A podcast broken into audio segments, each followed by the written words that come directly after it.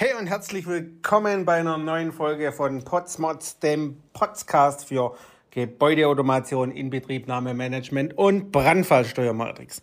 Ja, heute in der Folge geht es darum, Sie haben zwei, drei, vier, fünf alte Gebäude. Ja, und in den alten Gebäuden sagen sie, Mensch, die Gebäudeautomation funktioniert nicht mehr so richtig. Sie haben auch vom einen oder anderen Hersteller ein Schreiben bekommen, dass die Ersatzteile nicht mehr geliefert können.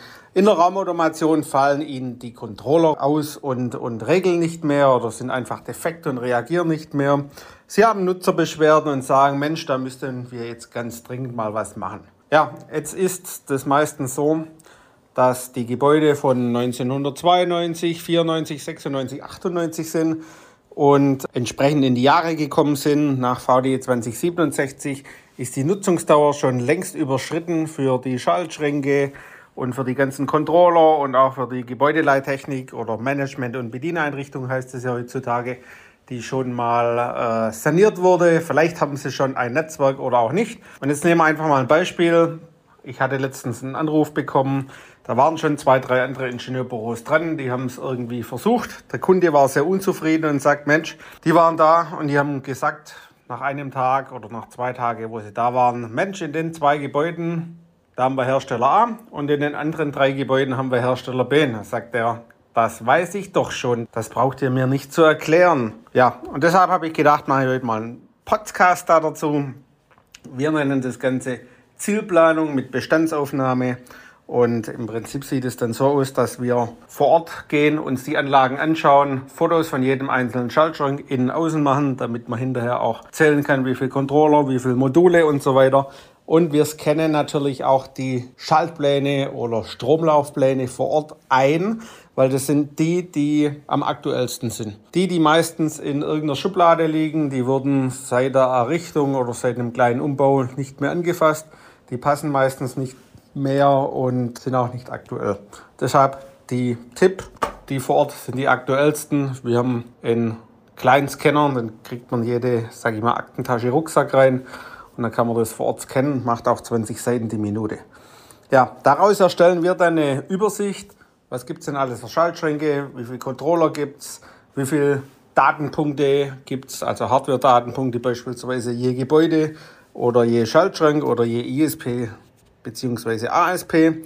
Dann gibt es im Prinzip da dazu eine ja, Auflistung, wie viele Gebäude, wie viele Controller und so weiter.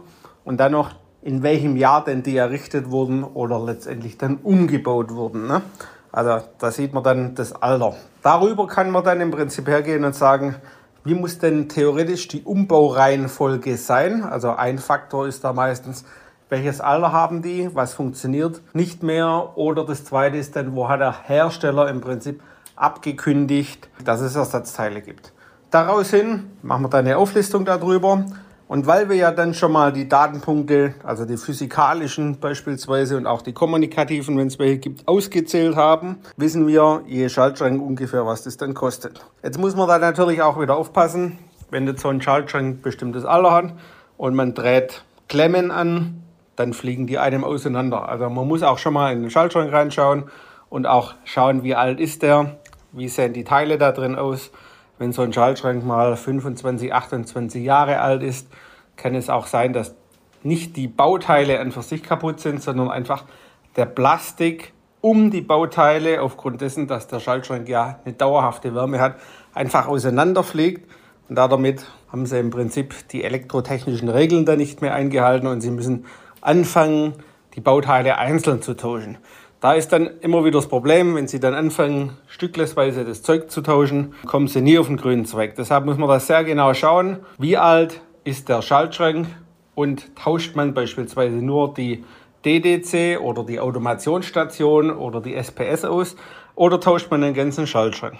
Das nächste, was dann im Prinzip damit ist, es gibt ja uralte Feldgeräte wie Ventile beispielsweise und insbesondere Temperaturfühler, die verschiedenste, ja, wie soll man sagen, Temperaturelemente oder Fühlerelemente haben. Und die Messelemente da drin, die gibt es heutzutage teils nicht mehr. Also früher gab es NTC 20 Kiloohm oder solche Geschichten. Wenn man das jetzt heute versucht mit der Messkurve abzubilden, kommt meistens nicht so ganz sinnvolle Werte raus. Heißt im Umkehrschluss, Man muss die Messelemente tauschen, Schrägstrich vermutlich auch die ganzen Fühler, damit die wieder entsprechend zur Automationsstation passen.